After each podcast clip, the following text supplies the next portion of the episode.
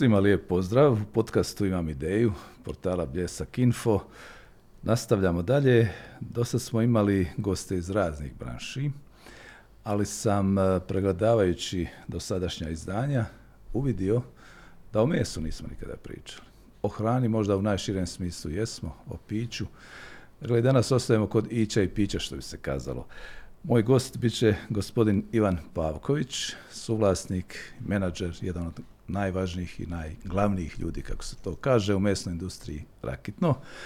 A, prije svega, mi kad kažemo ovdje u Hercegovini pojam Šišović, onda većina zna o čemu se radi.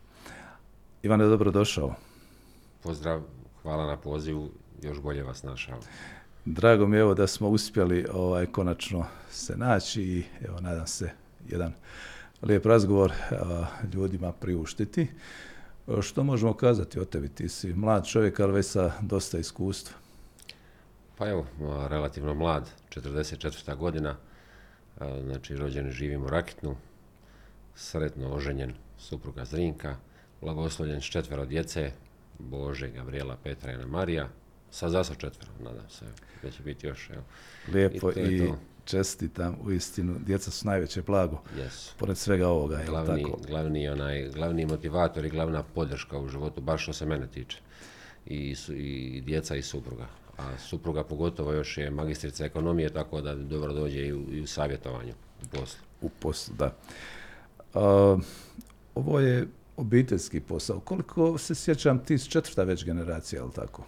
Da, ja sam četvrta generacija. Znači, to je već nekakav posao koji je od, ajmo reći, 100 godina već. Moj pradjed, e, zvali su ga Šiš, po njemu smo dobili nadimak Šišović, on je, znači, to su bila godine 30. možda tako nešto, on je imao tada 100 volova i krava i znači njegov sin, moj djed Stanko nastavio, pa moj otac je, sad mi nastavljamo dalje ako Bog da. E, malo da predstavimo, kad se kaže mesna industrija Rakitno, sadrži ona podosta toga, nije tu samo u pitanju meso, ima tu puno i lokacija i destinacija i samih vrsta, pa da predstavimo malo šire. Pa nekako u našem vlasništvu znači postoji više tvrtki. Glavna je ta mesna industrija Šišović, mesna industrija Rakitna u biti pod brendom Šišović. Uh, ona se bavi mesom, znači malo prodaje, vele prodaje mesa, farme za tov svinja i farme za tov janjaca. Druga nam je firma, znači u Tomislav gradu imamo farmu mliječnih krava. Farma Tomislav grad.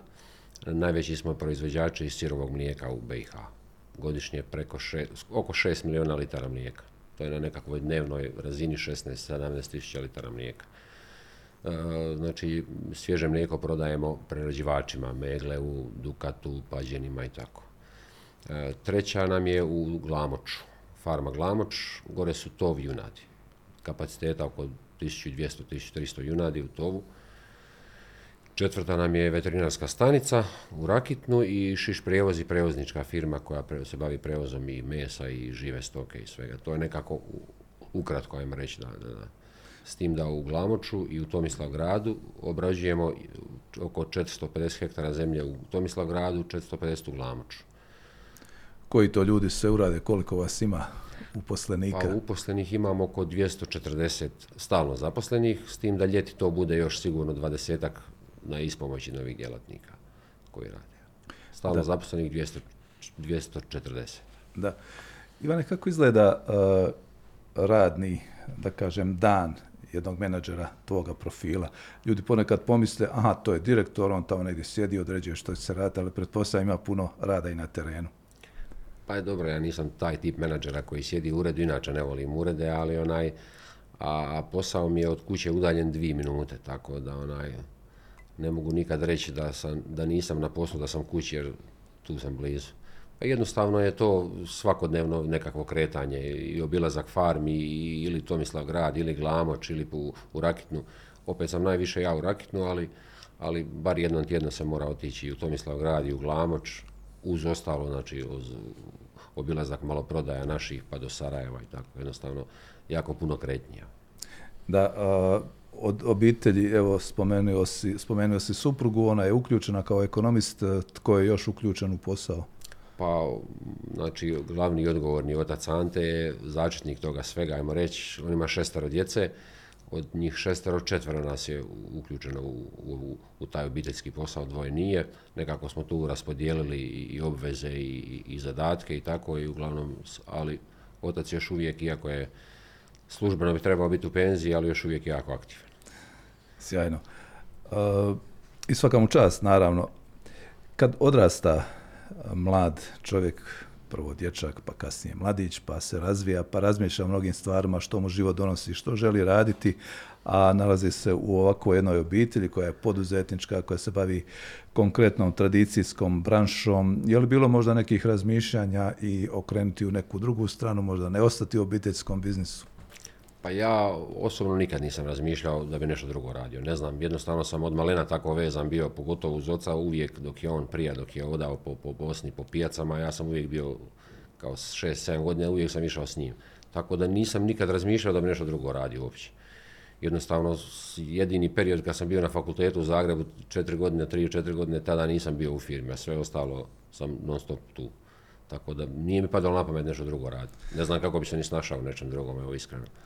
Da. ljudi koje zapošljavate, o njih dvjestotinjak i nešto, zapravo kakve, kakve kadrove potrebujete? Koje sve vrste profila kadrova imate? Pa ne znam, do, do prije 10-15 godina nama su trebali najviše ljudi srednje stručne spreme koji su spremni raditi na farmama i sad u zadnje vrijeme imamo dosta visoko obrazovanih ljudi, najviše su to veterinari i prehrambena industrija. Što u Mljeka, gore na farmama u Tomislav gradu, gore više treba veterinara, a u Rakitnu gdje sad imamo i preradu mesa treba nam baš znači, prehrambena industrija i ekonomista naravno. Da. E, prerada mesa, to je pretpostavljam jedan zahtjevan tehnološki proces. E, koliko ste u usporedbi sa recimo najmodernijim trendovima dosegnuli, gdje ste vi u ovome trenutku? Pa nismo mi još ni blizu tih najmodernijih jakih prerada mesa. Nismo ni planirali ići u tom smjeru. Mi smo do prije tri godine bili isključivo svježe crveno meso. I kad smo gradili novu klaonicu, sve otvorio nam se prostor jednostavno da jedan mali dio prerade, čisto da budemo i mi prepoznatljivi i to radimo e, ne, ne velike količine, jako kvalitetne proizvode i isključivo do sada na području Hercegovine to plasiramo. I e, proizvodi su nam prepoznati, znaju ljudi da su kvalitetni, ali ne planiramo ići u segment velikih proizvođača tipa Gavrilovića ili Pika ili tako nešto, to ne, ne planiramo ići u tom smjeru. Kad je svježe meso u pitanju, tu čini mi se ima više prostora za i napredovanje i širenje i za izvoz i tako dalje. Što se tiče svježeg mesa, tu smo, tu smo dosta dobro pozicionirani na našem tržištu. Bosna i Hercegovina ne može, mi iz Bosne i Hercegovine niko ne može izvoziti svježe crveno meso u Europsku uniju. Još nije dobivena dozvola država kao država nije dobila. To kad se otvori, a radi se na tome, e, tu se nama javlja velika mogućnost, imamo blizinu Hrvatske i mora gdje smo prirodno bliski jako, a sad za sad, znači jedino što možemo to su Turska i tako zemlje Bliskog istoka. Tu smo već radili izvoz i tu smo napravili dobar posao, ali kažem, trenutno sad ove godine nema izvoza ni u Tursku ni ništa, a i nemamo ni, ni što se tiče Bosne i Hercegovine, nemamo ni dovoljno viškova nekakvih mjesta da možemo izvoziti. I sami uvozimo, jel tako? I sami uvozimo, jednostavno smo, mislim da ne uvozimo, ne bi imali šta, praktički tri mjeseca bi mogli sve pojesti. Da, a što bi bili recimo razlozi da je upravo tako, a ne obratno, da nemamo viškove. Gdje je to kočnica da se ne razvijamo brže, da se ljudi ne stimuliraju, da rade više, da šire proizvodnje? Ma, ne znam, ne znam, ima tu više, više problema. Nije samo ni u stimulaciji, znači što se tiče državne potpore trenutno, ona je dobra. Postoji, dobra je, dosta je redovna, znači normalno svi bi mi htjeli, mislimo da bi trebalo više, ali ona je trenutno dobra. Jednostavno ne znam zašto ljudi neće velik broj ljudi je otišao sa sela, ostavio prazna imanja i jednostavno neće, neće raditi. Tu bi se moglo puno više. A moderne mlade, moderne farme, one koštaju dosta i ljudi se boje ulaziti u taj rizik. Jednostavno možda bi trebalo preuzeti malo više rizika i krenuti u to jer ima prostora, puno ima prostora za proizvodnju i puno se može, e, puno više bi se moglo proizvoditi robe i plasirati i na domaće tržište, a pogotovo izvoz da recimo koji su objektivni rizici. Vi koji radite u branši naravno najbolje ih poznajete. Sad kad mladi ljudi razmišljaju pa čuju riječ rizik pa kaže pa bolje nekad je rizik, ali zapravo koji su rizici tu? A rizika ima u svakom poslu, to je neminovno. Znači, što se tiče proizvodnje na, našeg, što mi je farme i toga, znači kod, u ratarskoj proizvodnji, baš što se tiče proizvodnje na polju ratarskog, rizik je hoće li biti kiše ili neće biti kiše i hoće li biti sunca ili neće biti sunca dovoljno. To je jednostavno rizik koji se mora preuzeti. Nijedna godina nije ista. A što se tiče stočarske proizvodnje, ha, rizici. Znači, Bosna i Hercegovina uvozi puno mesa što znači da ima prostora za još domaće proizvodnje. Tako da mislim da rizik kod plasmana proizvoda nema. E sad je tu cijena, stvar cijene, ali u zadnje vrijeme je ta, inače meso jako poskupilo, e, domaća roba je sva poskupila, tako da je taj rizik sveden sad na minimum. Trenutno, kogod šta proizvede u BiH, od bilo koje vrste stoke, ima siguran plasman unutar BiH po dobroj cijeni. Tako da, sad su ti rizici puno, puno manji nego što su bili prije ranije dok je bilo manje uređeno. Da. Govoreći o cijenama mesa, evo, čitamo ovaj, u novije vrijeme da su mnoge, ne samo e, meso, nego mnoge druge ovaj, životne namirnice poskupile upravo u onom vremenu krize, prije svega kad su cijene nafte i ostalih ovaj, energenata rasle. Međutim, u novije vrijeme došlo je do stabilizacije cijena, pa i pada energenata, ali što se tiče ove robe u marketima, ne. E, što je tu zapravo fenomenološki se dogodilo da su tako skočile cijene i ostale gore? Pa ono je, znači najprije nekako kako je krenula korona, pa su cijene te počeli divljati, pa kasnije taj rat u Ukrajini, pa gorivo, pa sve je to uvjetovalo, električna energija poskupila, sve je to uvjetovalo da su cijene otišle stvarno gore. Malo se jesu vratile, snizile, ali ne puno. E, razlog, razlog je jednostavno Europa kompletna ima manjak proizvodnje bilo čega od bikova, od svinja, od janjaca jednostavno su smanjili proizvodnju i automatski s tim cijene su išle gore. To nama ostavlja priliku u Bosni i Hercegovini pogotovo da pokušavamo proizvesti više i, i da, da naravno imamo veću zaradu. Jednostavno neki dijelovi Europe koji su bili poznati, Nizozemska, Danska, veliki proizvođači svinja, oni smanjuju proizvodnju, jednostavno to je za njih prljav posao neće neće ga više raditi i sad tu treba iskoristiti priliku pa, pa preuzeti jedan dio te ili proizvodnje. Da. E, kad govorimo o brendu Šišović, e, na čemu je tu naglasak, e, po čemu ste prepoznati, po čemu znate doista da ovaj, ljudi cijene vaše meso i gdje ste stavljali naglasak da bi upravo tako bilo? Pa što se tiče brenda Šišović, uvijek smo stavljali naglasak na kvaliteti i maksimalno iskoristiti domaću proizvodnju.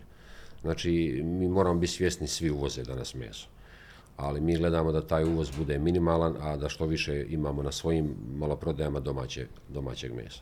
Tako da gledamo znači, kvalitet prvenstveno, e, domaći proizvod i naravno prostor maloprodaja naša mesnica da bude prepoznatljiva, da bude lijepo sređena, da imamo kvalitetne, zadovoljne djelatnike unutra, da će uslužiti svakog gosta i to je ono, to je ono čemu mi težimo. Da se kratko vratim na ovo što si naprijed govorio da se ne može izvoziti još uvijek u Europsku uniju.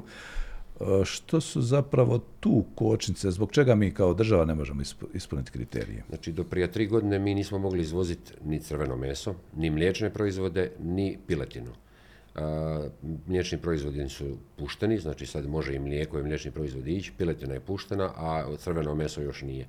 Razlog je u tome što jednostavno centar svih tih veterinarskih e, zakona je u Briselu i oni traže od BiH da zadovolje određene standarde, da se zna točan broj, brojčano stanje životinja živih, kako su cijepljeni, jesu li cijepljeni, ušne markice, sve kad to sve posložimo, moćemo izvoziti normalno koji i svi drugi.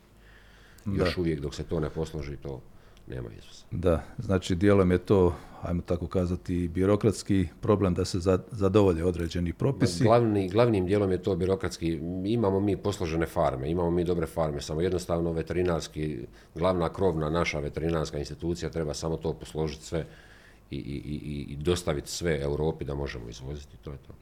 Da, ne ulazeći u to kakve kvalitete odakle dolazi i što je s tim mesom koje se uvozi, Općenito kad se govori o mesu domaće proizvodnje, dakle onome koje svi konzumiramo, koje bi onda bile prednosti, vjerojatno oni koji se bave kuhanjem, oni, oni znaju, ali recimo za, za svakodnevnog čovjeka, koje su zapravo prednosti upravo s ciljem povećanja domaće proizvodnje da bi se konzumiralo domaće meso?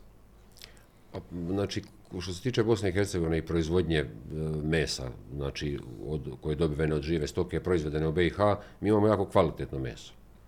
Mi u Bosni i Hercegovini jedemo kvalitetno meso, definitivno, što je domaćeg proizvodnje. Znači, mi kad smo izvozili u Tursku, e, znači nama su u kontrolu dolazili stalno njihovi, pod stalnim nadzorom turskih veterinara i ljudi su iznenađeni kvalitetom našeg mesa. I kompletno proizvodnjom od, od tova junadi pa do klanja, do obrade, do svega. Jednostavno, uh, jedemo kvalitetno meso. Znači, samo treba povećati proizvodnju. Samo treba povećati proizvodnju, znači da bi ga mogli izvoziti, to bi bilo najbolje i samim tim pro, po, po, povećanje proizvodnje, otvaranje novih radnih mjesta, jednostavno imamo priliku plasirati jer imamo dobru robu. Samo treba dići proizvodnju. Da. E, kad su u pitanju sami uvjeti za, kažemo tako, držanje stoke, kako se to kaže, ovaj, kolokvijalno, Jedno vrijeme naši su i pašnjaci, čini se, bili zapostavljeni, pa nakon rata i za vrijeme samog rata vjerojatno je i samo tlo ovaj, apsorbiralo što šta, ali generalno kakva je tu baza što se tiče uzgoja stoke u Bosni i Hercegovini? Znači, e, što se tiče toga uzgoja stoke, mi imamo idealne uvjete za to. Baš idealne uvjete. Znači, onaj dio Bosne i Hercegovine, mi, ja odakle dolazim iz Rakitnu, mi nemamo obradive zemljište, to male, male količine ali na primjer dalje gore u Tomislav grad, pa Glamoč, pa Livno, pa sve gore dalje do Bosne, do Semberije, imamo vrhunsku zemlju, odličnu zemlju. Jedini je problem što je se malo obrađuje. Znači, trebalo bi obrađivati i imamo, znači, ne znam, urod pšenice u, kod Banja Luke ili Brčko gore ravan onom u Slavoniji. Tako da ne možemo reći da mi nemamo zemlju. Nemamo je puno, mi u Hercegovini nemamo obradive zemlje puno. Ali u Hercegovini imamo nešto drugo, imamo odlične pašnjake koji se mogu koristiti za pašu i janjaca ili krava, sistem krava tele, što u zadnje vrijeme se već pomalo razvija, ali, ali još uvijek nedovoljno. Tu ima prostora jako puno. Imamo idealne pašnjake. Jednostavno treba samo više raditi, to je to. Da. E, spomenuo si, e, tu si bio onako prilično da kažem otvoren, e, kažeš ima dosta ova, i potpore i stimulacija i nije kao što često znamo pročitati da država, odnosno vlasti, ne vode računa o poljoprivredi. A, na čemu je tu naglasak? O čemu oni najviše vode računa? Na koji način pomažu vama koji se time bavite? Pa znači, svi poljoprivredni proizvođači, bilo ratari koji se bave proizvodnjom žitarica ili, ili žive stoke, e, imaju od države poticaj. On je takav kakav je trenutno, znači svi bi mi, vjerovatno od najmanjih do najvećih, željeli da on bude još malo veći, ali trenutno je on jako dobar. E, redovna isplata poticaja, malo neka to, ali to je sve normalno, mislim, nije to. Jedina zamjerka možda koja je prilikom promjene vlasti novog ministra, tu se malo otegne s tom isplatom. E sad ljudi, kad je u proljeće, kad je sjetva, ljudima manjim pogotovo, njima tada trebaju sredstva i tada bi im bilo bitno da oni tada dobiju ta sredstva da on može uraditi kvalitetnu sjetvu. Da. Tu se vodi samo računa o dinamici isplate. A ostalo mi jednostavno kakva je stanje u državi, koliko, koliko smo velika država, s kolikim proračunom, poticaji mogu biti malo još veći, ali su zadovoljavajući. Da, to je dobro čuti upravo možda zbog onih koji će jednoga dana se baviti ovaj, ovim poslom na sličan način. A, kad su pitanje neka druga opterećenja, znamo, evo svjesni smo, stalno se diskutira i unutar udruga poduzetničkih, odnosno udruga poslodavaca i unutar političkih foruma da nije baš sve sjajno, idealno, da je dosta toga opterećenja upravo na realnom sektoru. Kakav je komentar tu, Ivane? Pa evo, tu je jednostavno nama su problem ti svih parafiskalni nameti. Na, na, najviše od toga svega je možda kod, kod znači, doprinosi za radnike. Taj dio kad bi se uspio nekako regulirati da to bude na nekom normalnom nivou, uzeti u obzir, ne znam, u države okruženju, gdje smo mi daleko najviše imamo doprinose, to bi značajno, značajno poboljšalo gospodarstvo, da jednostavno bi se mogle i, i dizati plaće radnicima i sve, a to je u biti cilj. To je cilj nama svima imati zadovoljnog radnika, imat ćemo ga tako da mu damo veću plaću, jednostavno. Tu nam je malo problem veliki doprinosi a i još nekakvi parafiskalni nameti, ali nisu to toliko koliko doprinosi. Tu je najveći problem kod toga. Da. E, evo u novije vrijeme smo čitali da još uvijek e, te teme ne dolaze u parlamentarne skupštine, dakle ne dolaze tamo gdje se usvajaju novi zakoni i da će ova zakonska regulativa ostati još neko vrijeme.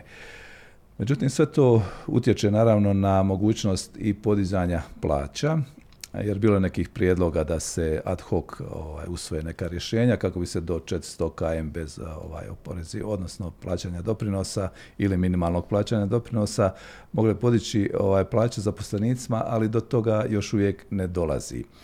Međutim, eh, koliko je to samo eh, u ovome trenutku problem za vašu branšu, koliko ste u mogućnosti da recimo računate na stabilnost ljudi koji za vas rade, da nema fluktuacija?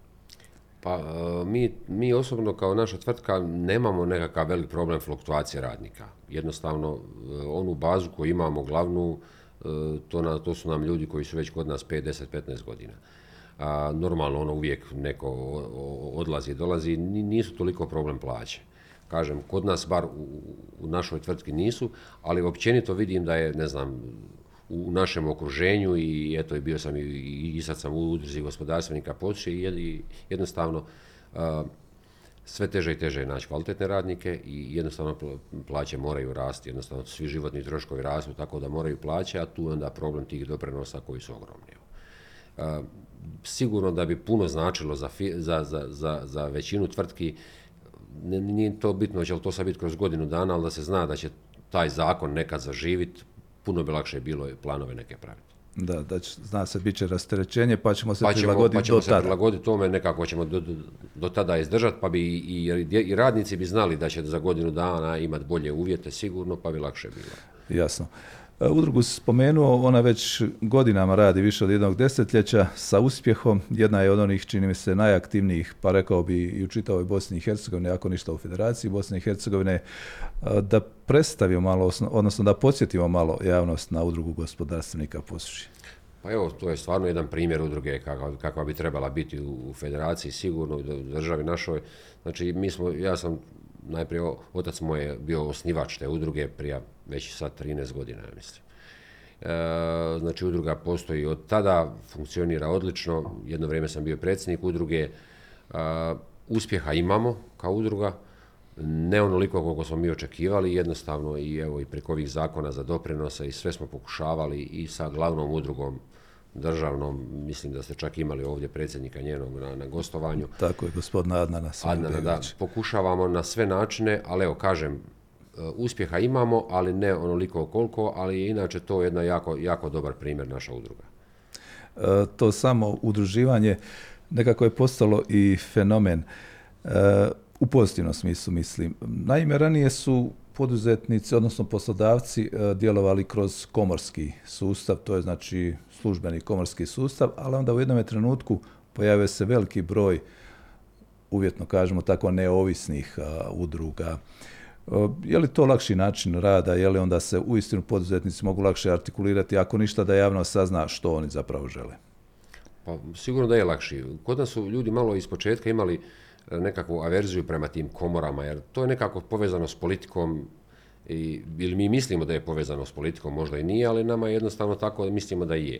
I jednostavno onda se tu i ti predsjednici tih komora i sve se to biralo na način na koji se biralo. A ove udruge gospodarstvenika, mi smo možda i pionir u tome što se toga tiče, baš na taj način da smo totalno nepolitička udruga, znači jednostavno sastavljena od gospodarstvenika, koji između sebe biraju ta tijela koja trebaju biti i funkcioniramo na taj način i, i e, nakon nas je se još par udruga tih osnovalo i mislim, mislim da je ovaj način jednostavno dobar. Mi smo se kasnije preslonili, ne preslonili, nego smo se učlanili i u glavnu udrugu i preko naše udruge pokušavamo riješiti ono što nama, što, što nama nekakav pravi problem. Evo. Da. E, zanimljivo je, ne znam kako su tu iskustva, recimo, unutar pojedinih branši uvijek postoji konkurencija, nekada čak i antagonizam ovaj, između pojedinih poduzetnika, ali čini mi se da udruge upravo na neki način amortiziraju sve to i, i okupe ljude na onaj način koji je zapravo optimalan i ide u korist svima. Pa evo, baš u našoj udruzi gospodarstvenika u Podsjeću, znači imamo sigurno, nas je 40 članova, pa imamo pet članova koji su građevinari. Konkurencija su jedan drugom jednostavno ali što se tiče unutar udruge funkcioniraju jako dobro, nema nikakvih ni problema ni ništa. Znači, jednom ili dva godišnje idemo na nekva druženja gdje idu oni svi gdje se druže, pa čak se nekad istoga rodi nekakav zajednički posao da naprave, tako da e, konkurencija je, zdrava konkurencija je dobra konkurencija, ali kažem, kad, kad se na kraju rodi isto još neki zajednički posao, onda, onda je to super stvar. Tako da nema tu nekakvih nesuglasica unutar udruge. I trzavica, da, to je, to je važno. A to je taj pozitivni efekt, jedan od, naravno, pozitivnih efekata. Malo da se pozabavimo i ovom temom uh, uvjetno rečeno nasljednika, odnosno novih generacija koje preuzimaju ovaj obiteljski posao, obiteljske tvrtke.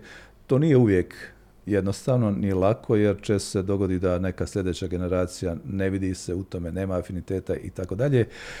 Što je tu recimo važno iz tvoga iskustva? Naravno ne postoji neki recept, ali recimo neka tvoja iskustva, što je važno da oni koji su u obiteljskom poslu stasaju i jednoga dana to trebaju preuzeti, na što da obrate pozornost? Pa to je općenito kod nas u Bosni i Hercegovini, a mislim i na cijelom Balkanu problem.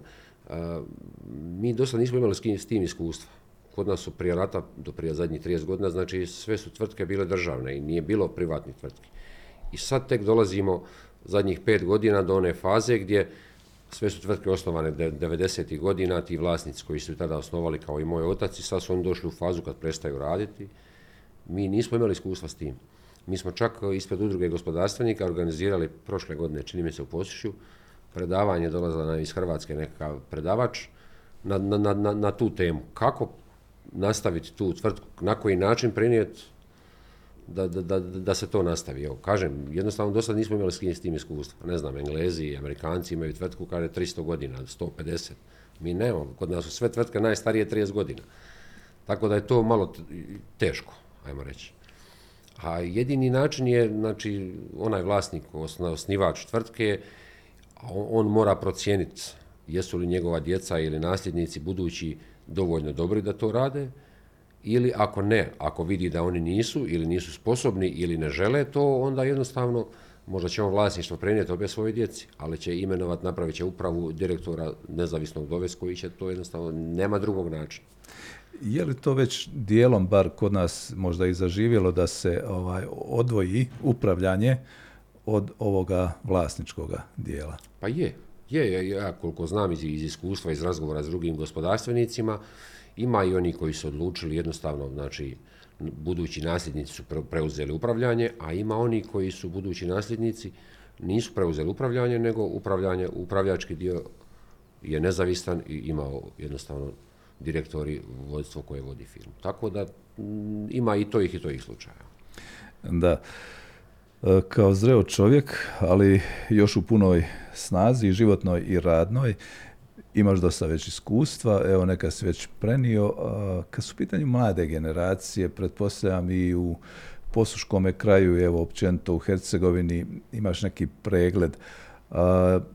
Ljudi odlaze, mladi ljudi su možda malo zbunjeni kako pristupiti školovanju, kako pristupiti izboru zanimanja, možda neki već planiraju, a svakako ću negdje jednoga dana biti ovaj, u inozemstvu i tako dalje. Je li tu zabrinjavajuća situacija? Pa, realno je. Realno je, iako zadnjih godinu dana možda manje nekako tu ih odlazaka, ne zato što ljudi možda nisu htjeli otići, nego što je situacija i u Europi nije baš bila onakva kakva bi trebala biti, pa su se malo bojali otići gore. Ali općenito je to problem. Zašto je to tako, ja ne znam, iskreno ne mogu ima više faktora sigurno, znači jedan je ta nekakva nesigurnost, u nas ljudi još vide u BiH da je to nesigurnost i politička i ova, ja iskreno ne vidim tu više neke nesigurnosti. Drugi problem je, mladi ljudi ne žele preuzeti nikakav rizik. Možda smo, možda smo odgojeni tako da smo čuvani pod staklenim zvonom, jednostavno nam je, možda su nas naši roditelji, ajmo reći, previše razmazali sve. Pa jednostavno se, bojimo se uze, ući u neki novi posao, bojimo se preuzeti nekakav rizik. Jednostavno bi mladi ljudi trebali preuzeti rizik, pa šta, bože moj. E, može se desiti pad, pa može se, pa padne se, pa se digne, pa ponovo. Tako, jednostavno treba preuzeti rizik. A i školstvo kako takvo kako nam je jako loše. Općenito mislim ne školstvo kao da je loše, da su loši učitelji, nego jednostavno sistem taj jednostavno treba mijenjati. Mi moramo mlade ljude odmah od malih nogu da se opredijele u šta i specijalizirati se, školovati se. Zato mi imamo viška i pravnika i ekonomista, a nemamo, ne znam, nemamo nekih zanimanja za kojim sad vapimo svi, jednostavno i nema. Niko ne uči, jednostavno i nema i gotovo. Da. Ti si spominjao naprijed u razgovoru da vam trebaju veterinari, tehnolozi, dakle visoka stručna sprema, stručnjaci koji se trebaju uklopiti u vaš posao. E, kakva je tu osnova što se tiče školskog sustava u Bosni i Hercegovini? Možete li pronaći radnike? Što se tiče prehrambenog fakulteta, znači pa i veterine ima, ima velik broj studenata, velik broj studenata završi, ali nemaju iskustva. Znači jednostavno, tokom školovanja nisu imali nikakvo iskustvo, jednostavno kasnije kad dođu, kad se zaposle kod nas ili kod nekog drugog uče se tu raditi i gotovo. Jednostavno, nema drugog načina. Nama fali to dualno obrazovanje gdje će neko ići u školu tri ili četiri dana, jedan dan će biti negdje na praksi, učiti kako se radi, kad završi da bude već spreman jedan dio posla preuzeti odgovornosti. Toga nam malo fali. Ali, e, kažem opet, naš narod takav kakav je, brzo se nauči, ne znam, veterinar koji dođe kod nas raditi, on je školu završio, vrhunski je đak bio, nije se mogao puno susrećati sa živim životinjama ili s mesom, ali brzo se nekako nauči imali mogućnost recimo samo inicijativno, da ne kažem na svoju ruku ovaj, kad se spominje dualno obrazovanje, da jednostavno tvrtka potpiše ugovor sa recimo fakultetom i kaže ok, uzet ćemo deset ili ne znam nija koliko već studenata pa da dolaze relativno ovaj, redovno na praksu. Pa ima ta opcija, imaju čak i nekakve državne te nekakvi programi gdje mladi dolaze na farmu, ali eh, jednostavno nije to dobro riješeno i oni dođu samo da im prođe taj dan ni, ništa drugo. Oni koji stvarno sebe vide u tom poslu, oni sami zovu i pitaju možemo li mi doći, dođu i, i, i vježbaju. A ove, većina ih dođe samo eto tako da prođe dan i gotovo. Ali kažem, e, mora se tu kroz školstvo to jednostavno mora biti nekakav, ajmo reći, podmoranje da jednostavno se dva ili jedan ili dva dana mora ići. I onda će se tu iskristalizirati ko želi to stvarno raditi, ko ne želi. Da možda jedna mala digresija, Ivane. negdje sam jednom pročitao da je mesna industrija Rakitno a svojim uposlenicima kupila ulaznice za jedan nogometni susret, ako sam dobro ovaj, to pročitao.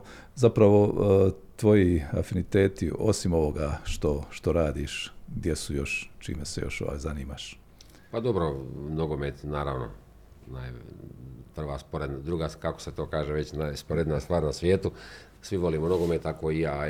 Imamo tu nogometni klub u koji je sad i premijer ligaš, jedni smo od većih sponzora i nogomet volimo. Uh, dijete mi trenira nogomet, ne znam, i jednostavno koji većina naših ljudi, tako da ne znam sad točno na koju smo utakmicu išli gledati, ali, ali, ali E, Negdje sam jednom pročitao, nemam nija baš sad ovaj, vizualizirati ispred sebe, ali čini mi se posjeće Sarajevo da, je, da su nagrađeni ulaznicama. Moguće, da. moguće, onaj, kažem, jednostavno pokušavamo malo i, i, i taj naš nogometni klub poslušuje da, da, da jako dobro funkcionira, ali treba ga dići još, još malo, da ne strepimo svake godine da ne bi ispali.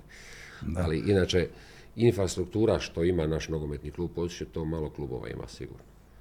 Što to znači infrastruktura? Je li to samo stadion ili je to ukupna logistika kluba? Pa je to stadion prvenstveno i sve ono oko stadiona. Jednostavno mi imamo, ne znam, naš nogometni stadion Posušje prima 6-7 tisuća gledatelja.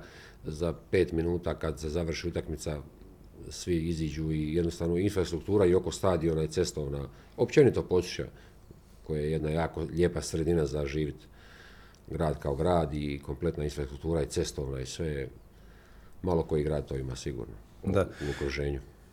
A u slobodnom vremenu što još osim nogometa, sporta? Pa ne baš nešto puno.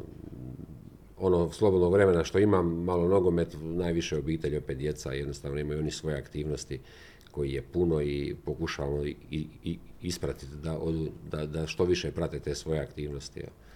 Da. E, kad je u pitanju sama općina, odnosno posuški kraj, često pročitamo, ja malo više i pratim zbog svega ovoga čime se bavim, da se razvija, da ima dosta dobrih i uglednih tvrtki, poslovne zone, da je i gradska uprava relativno otvorena za suradnju. Kakav je tu tvoj stav iskustva?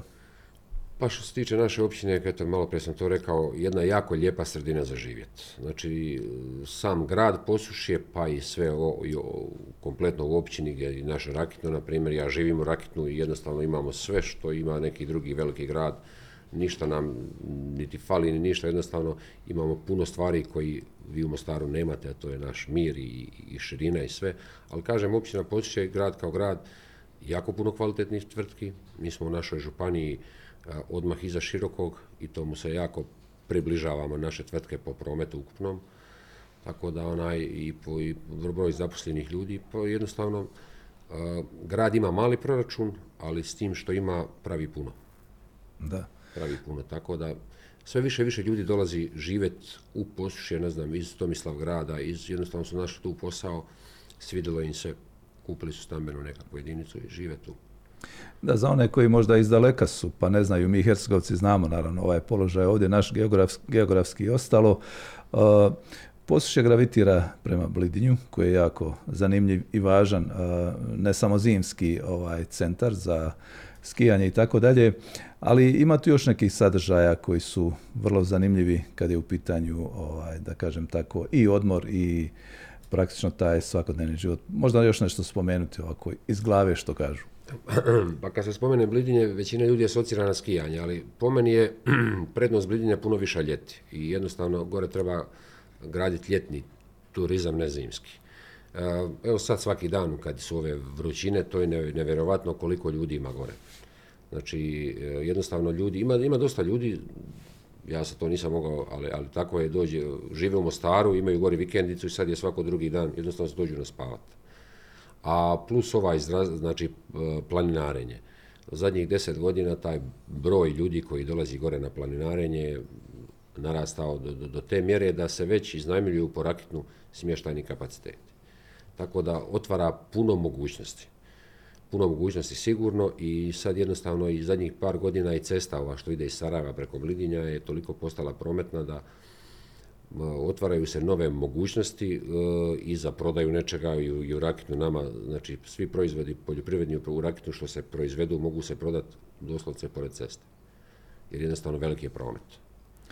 E, što eventualno nedostaje? Evo kad spominju konkretno prometnice, što bi bilo dobro da ima ili da se u budućnosti izgradi kako bi poslije bilo još bolje povezano i sa Republikom Hrvatskom, ali i sa kontinentalnim dijelom Bosne i Hercegovine? Pa, znači, taj granični prijelaz o kojem se pričao već zadnjih deset godina, opet naša udruga je to pokušavala, gurala i sad smo napokon dočekali raspisani natječaj, dobiven je izabrani izvođač i radovi bi trebali krenuti za mjesec dana, možda najdalje on nam je, on nam je velika kočnica inače. A što se tiče infrastrukture u posušju, oko posušja je sva izgrađena. E sad se spominje ta brza cesta prema Širokom, još dolje taj dio što se treba, prema Tomislav gradu je dobra i prema Sarajevu. Znači, Blidinje je, ima cesta sve, ali dolje kad se spušta u Doljane, kako će se to rješavati, ne znam, ali to bi nama značilo puno još da se ta cesta napravi prava. Znači, iz Blidinja prema Doljanima, da se povežemo s Jablanicom pa prema Sarajevu. Ali u svakom slučaju nekakva poruka bila bi ima perspektive, ima predujeta, ima stvorenih uvjeta, ima lijepoga kraja i prirode i fino je živjeti u tom kraju, jel tako? Pa po meni je jako lijepo živjeti, kažem ja ne znam da bi sebe mogao zamisliti negdje drugo da živim, a prilika za, znači, za posao ima e, puno, e, samo jednostavno treba malo, malo rizika preuzeti, malo raditi, jednostavno savršeno što se tiče mene savršeno mjesto za živjeti. Da. Ivane, možda za sami kraj uh, malo nešto o planovima, ali da ne bude samo malo nešto. Zanima me baš onako, vidim da imaš dosta ideja i da imaš vjerojatno već dosta toga i uvjetno rečeno na papiru što će se raditi u budućnosti, pa što možemo očekivati? Pa što se tiče nas, mesne industrije raketno, znači mi smo primijetili zadnjih par godina da su ljudi uh, kupci jednostavno više vjeruju malim mesnicama nego trgovačkim centrima gdje bi kupili meso, primjer. Tako da smo mi zadnjih 3-4 godine krenuli u, u, u širenje naše maloprodajne mreže. Prije 10 godina imali smo tri mesnice, sad imamo 20. I jednostavno tu smo vidjeli priliku, ljudi više vole doći u mesnicu, kupiti meso, kupiti mesne prerađevine i to. Znači, onaj naš, naš cilj nekakav je to širenje naše maloprodaje.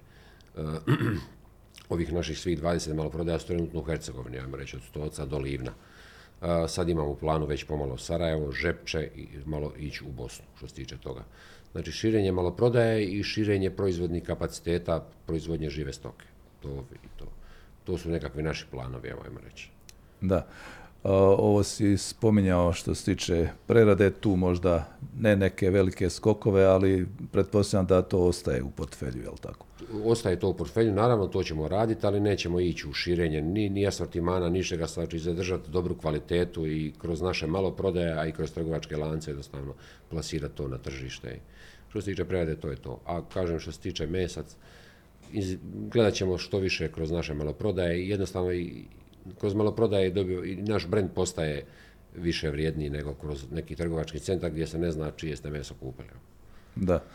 E, što se tiče eventualno ulaganja u neka druga područja, neke druge branše, tu nema planova ili? Pa ništa posebno ne planiramo, malo i mi normalno pratimo trendove, pa ulažemo u solare, već smo u Rakitnu, znači na naš proizvodni pogon stavili solare, pa u Tomislav gradu radimo radimo jedan projekat dobivanja struje iz, iz plina od biomase sa farme, od stajskog gnjojiva. Znači jednostavno te trendove novije malo pratimo i u to ulažemo i širimo kapacitete i to je to. Da. Koliko su općenito, sad mi ovako pade na pamet, potaknu me, e, moderne tehnologije kod nas primjenjive, koliko se zapravo primjenjuju, ne samo kod vas, nego općenito u Bosni i Hercegovini? Općenito te nove moderne tehnologije su malo zastupljene kod nas. Prvenstveno je to bilo jednostavno jer su to skupe tehnologije.